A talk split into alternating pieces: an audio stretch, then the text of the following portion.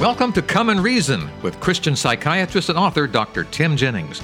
Together, we will reason through complex issues to find evidence based answers that harmonize Scripture, science, and our life experiences. I'm your Come and Reason host, Charles Mills. Today, we focus on a heartbreaking problem in society. Many children are growing up in an environment that's not exactly conducive to sound mental health. Each day they are surrounded by bullies, either in the physical or virtual world. They're bombarded with messages of violence and revenge, and they're told to watch out for number one, and the one with the most toys wins. We seem to be living in a culture that glorifies selfishness and intolerance. What's a parent to do? Dr. Jennings joins us via Skype to offer some guidelines that moms and dads can use to help build sound mental health in children and young adults. Dr. Jennings, what do we need to know? I think the first principle that people might want to start with is that healthy families require healthy parents. Hmm. Hmm. And so instead of focusing primarily first on the children, the first focus is Am I being the healthiest human being in governance of me and living in harmony with God's methods and principles and how I conduct myself? That is the first principle. Because it really doesn't matter what you attempt to do if your methods, motives, and your own self governance is unhealthy. So, healthy families require healthy parents. And I want to say something about that because there's this idea out there in a kind of cookie cutter, absolutist, always true way, which is not always true. Yes. And that is that it's always better to have two parents in the home than a single parent home. That's not true. Studies have demonstrated that the healthiest homes for kids are two parent homes when the parents are healthy, mature. There's no ongoing constant conflict and hostility or violence in the home. Mm-hmm. That's the healthiest home, a loving, supportive, nurturing home with two parents. But the next healthiest home where kids do best and the best outcomes is a single parent home with loving, nurturing support, good structure, no violence, and low conflict. Those kids that come out of the single parent home that's like that do better than a two parent home where there's constant argument hostility conflict and or violence. Kids don't do well. And the worst home is a single parent home in which there's constant argument conflict hostility and violence. And so the conflict argument hostility and violence contaminates the home environment and and injures developing children such that they grow up with more anxiety behavior problems more likely to act out do substances uh, have mental health problems later in in life than if they're raised in nurturing, supportive, loving homes. So that's a general principle. With that, we can go into some specifics. Healthy families require healthy parents, and healthy parents are in governance of themselves. Hmm. I had a patient come see me who was uh, frustrated, overwhelmed at the end of his rope uh, when he came to see me because he had two teenage sons that every day he fought and argued and shouted and screamed at he would uh, give his sons chores to do, and then he would come home from work, and uh, the chores had not been done, and he would go into a rage and scream at his sons for not having done the chores. But the pattern never seemed to change, and he told me how he felt powerless and helpless and no longer the man of his home. And that's because he forgot where his real authority rested, and that was in governance of himself. He could not control directly the behaviors of his sons, but in attempting to do so, he lost control of himself, trying to impose control on another. So we explored how changing authority over himself that he could impact his son. So he would come home and he would first ask the question, son, what happened today that the chores didn't get done, giving the opportunity for perhaps a legitimate crisis that arose that interfered. Mm-hmm. But typically that was not the case. And then instead of yelling or screaming, he instead expressed his sadness for them that having not done the chores, they had given up the cell phone, the car, the Xbox, the TV, the iPod, iPad, or visiting their friends, or the football game this weekend, or whatever other privilege that is theirs when they complete their chores. And guess what? Very shortly, the chores started being done. so, first step is healthy families require healthy parents, and healthy parents are in governance of themselves. Mm-hmm. Well, what's the second principle we need to look at for building sound mental health in children? The healthy families require healthy parents who are in governance of themselves and right. remember their responsibilities. Hmm. Maybe I should say what they're not responsible for. Parents are not responsible for how their children turn out, hmm. but they are responsible for their conduct in parenting. And this is where many people get confused. They many parents, I can't tell you how many I see, think they're responsible for how their kids turn out. And rather than focusing on their own conduct and how they parent. There's a Bible promise that has been, in my view, translated incorrectly that has led to much of this problem. Raise a child in the way he should go, and when he is old, he will not depart from it. Right. I think that's a mistranslation. I think the more accurate translation is raise a child according to his way and when he is old, he will not depart from it. Meaning, if you let the child dictate the terms of the child's rearing, let the child decide what foods they eat when they go to bed, whether they do homework or don't do homework, or chores or don't do chores, et cetera, et cetera, you can be sure that the child will grow up indulgent, self centered, without any self discipline. And when they're old, they will not depart from it. Mm-hmm. It's not a promise that if we do a good job, we get a good outcome. It's a promise that if we do no job, we're guaranteed a bad outcome. Now, truly the translation could go either way. It's it's open to either version. So how do we know which is the right one then? Well, how about if we have a situation in which we have perfect parenting, a sinless, flawless parent, as in God parenting Lucifer or God parenting Adam and Eve? Hmm. Did that guarantee a good outcome? No, it did not. Aha. So we know it cannot be if you do a good job, you're guaranteed a good outcome. It's that if you do no job, you're guaranteed a bad outcome. Okay. And so so parents need to stop focusing on I'm responsible for my kids turn out and start focusing on am I doing what's in governance of me, the, what's most reasonable, healthy, and, and appropriate for the circumstance and for my children. You're not responsible to be your child's friend, buddy, or getting their approval, but doing what's in the best interest of the child, regardless of what the child thinks. I had a patient who couldn't understand why his adolescent son was always in trouble vandalism, truancy, shoplifting.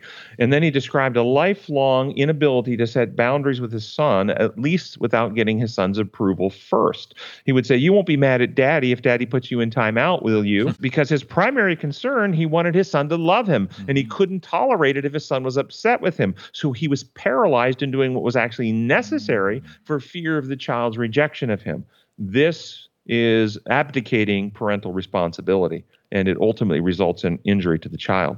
So, uh, healthy families require healthy parents who are in governance of themselves and remember their responsibilities the way you're talking here, the way you're describing how a parent should be, is pretty close to what God is for us. He takes this stuff very seriously. He is involved with our lives. He doesn't want to be our friend to the point where he is not willing to to correct us and to discipline us. Am I right? That's right. You know, unless you take the principle of friends don't let friends drive drunk. There you go. Okay? There you go. Yeah. Okay. Yeah, if yeah. we're going to take that type of friendship, but we're talking about the chum, the buddy here on yeah. a human world that is is often the one who will just go along. That is not the role of the parent. The role of the parent is to do what's in the best interest of the child, even if the child doesn't understand it or gets mad at the parent. And uh, and this is one of the principles. And you're exactly right. This is what God does. And if you look in the Bible, this is what He does all the time. He does things that, that we may not understand. It seems confusing. It, we might get mad at Him. Think about a parent giving a small child a vaccine. Mm. The child may not comprehend anything about what's going on, and they might say, "Why are you hurting me? Why are you hurting me? I thought you loved me." Okay, mm-hmm. but of course, it's because the parent loves them. They're giving them their tetanus vaccine, for instance. So when God comes into our lives and he teaches us lessons, and some of those lessons are hard to learn. He is actually being a friend. We, we, we, we tend to think friends are not going to hurt me, friends are going to protect me, friends are going to keep the bad things away from me. And that's not necessarily the friend that God is. I'm not going to use the word friend, I'm using the word parent. He's going to discipline and parent us. Yes, Jesus says to his disciples, I no longer call you slaves, yeah. I call you friends, because slaves don't understand their master's business. So certainly he does uh, invite us into understanding friendship with him. That is true, but that is when we're an adult and when we're mature. Oh, when we're ah, childlike okay, uh, okay. Uh, and immature, then he disciplines us, and thus we need his oversight, restrictions, boundary setting. But he doesn't want us to remain children, so he has to parent us. He wants us to grow up in understanding friendship. So we do what's right and reasonable because it is right and reasonable, but we never get there without being disciplined first. All right, very good. We're talking about building sound mental health in children. What's next? Healthy parents communicate well with each other and they don't allow the children to split them. They don't allow the children to come between them. When they set boundaries, they communicate. So when a child asks for permission for something, they check with each other before they give permission to ensure that the other parent hasn't already said no. This is one of the tricks of the devil that he's done with the Godhead. The oh. Godhead has been split. So we see the Father as an authoritarian and enforcer and Jesus our friend who's trying to protect us from the Father. And sadly many many homes work this way in which the father is the enforcer of the rules and the mother is the one who pleads for mercy, it's quite distorted. The parents need to be united in loving discipline of their children. So they need to communicate well.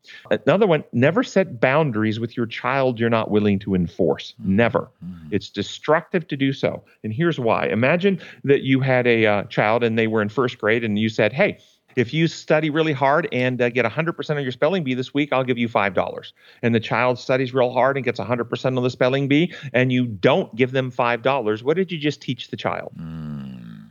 You just taught them that you lie and you, cannot be trusted. Right. Now, you tell your child if you don't pick up all your toys, you can't have dessert after dinner tonight. Dinner is served, toys are all over the floor, dessert comes out, and that child doesn't get one, and they begin to cry and make a fuss, and you then say, okay, you can have dessert this time, but next time pick up your toys. What did you just teach your child? That you lie and that you cannot be trusted. Understanding that when you set a boundary with your child and they test it, it is not about trying to get around the rule. They're testing to see where they can trust you, whether you're reliable. They're looking for structure, they're looking for safety. And when you're consistent in keeping the boundaries with your child, then when you tell your child, don't go out in the street and play, in the child's emotional world, it feels to them like if I can't go out in the street, then the street can't come in and harm me. I'm safe in my yard.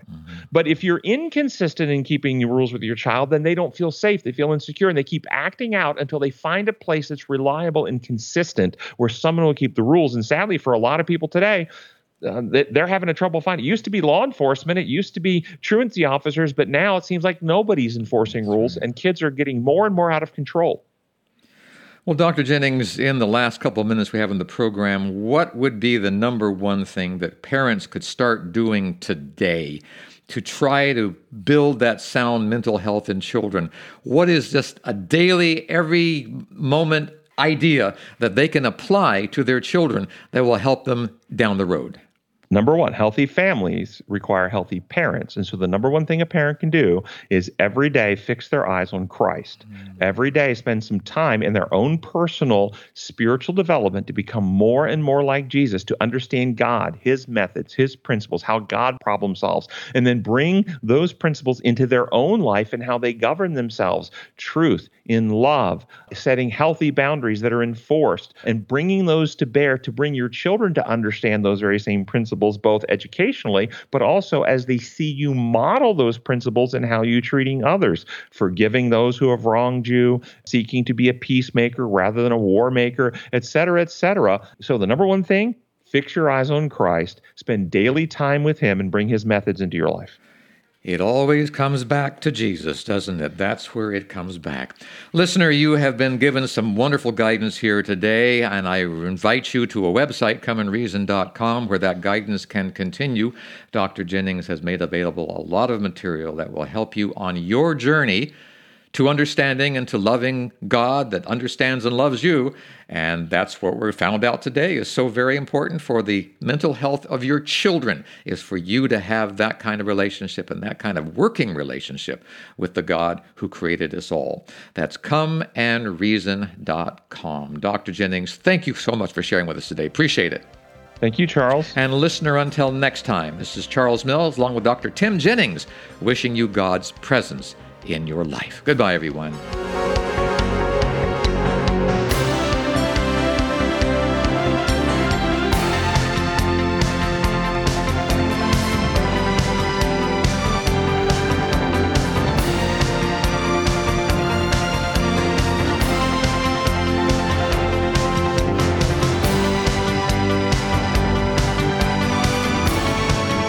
Thank you for spending time with us today.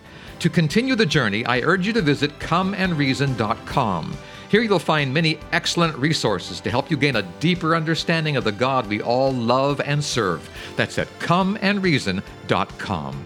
This is Charles Mills, along with Dr. Tim Jennings, inviting you to join us the next time we come and reason together.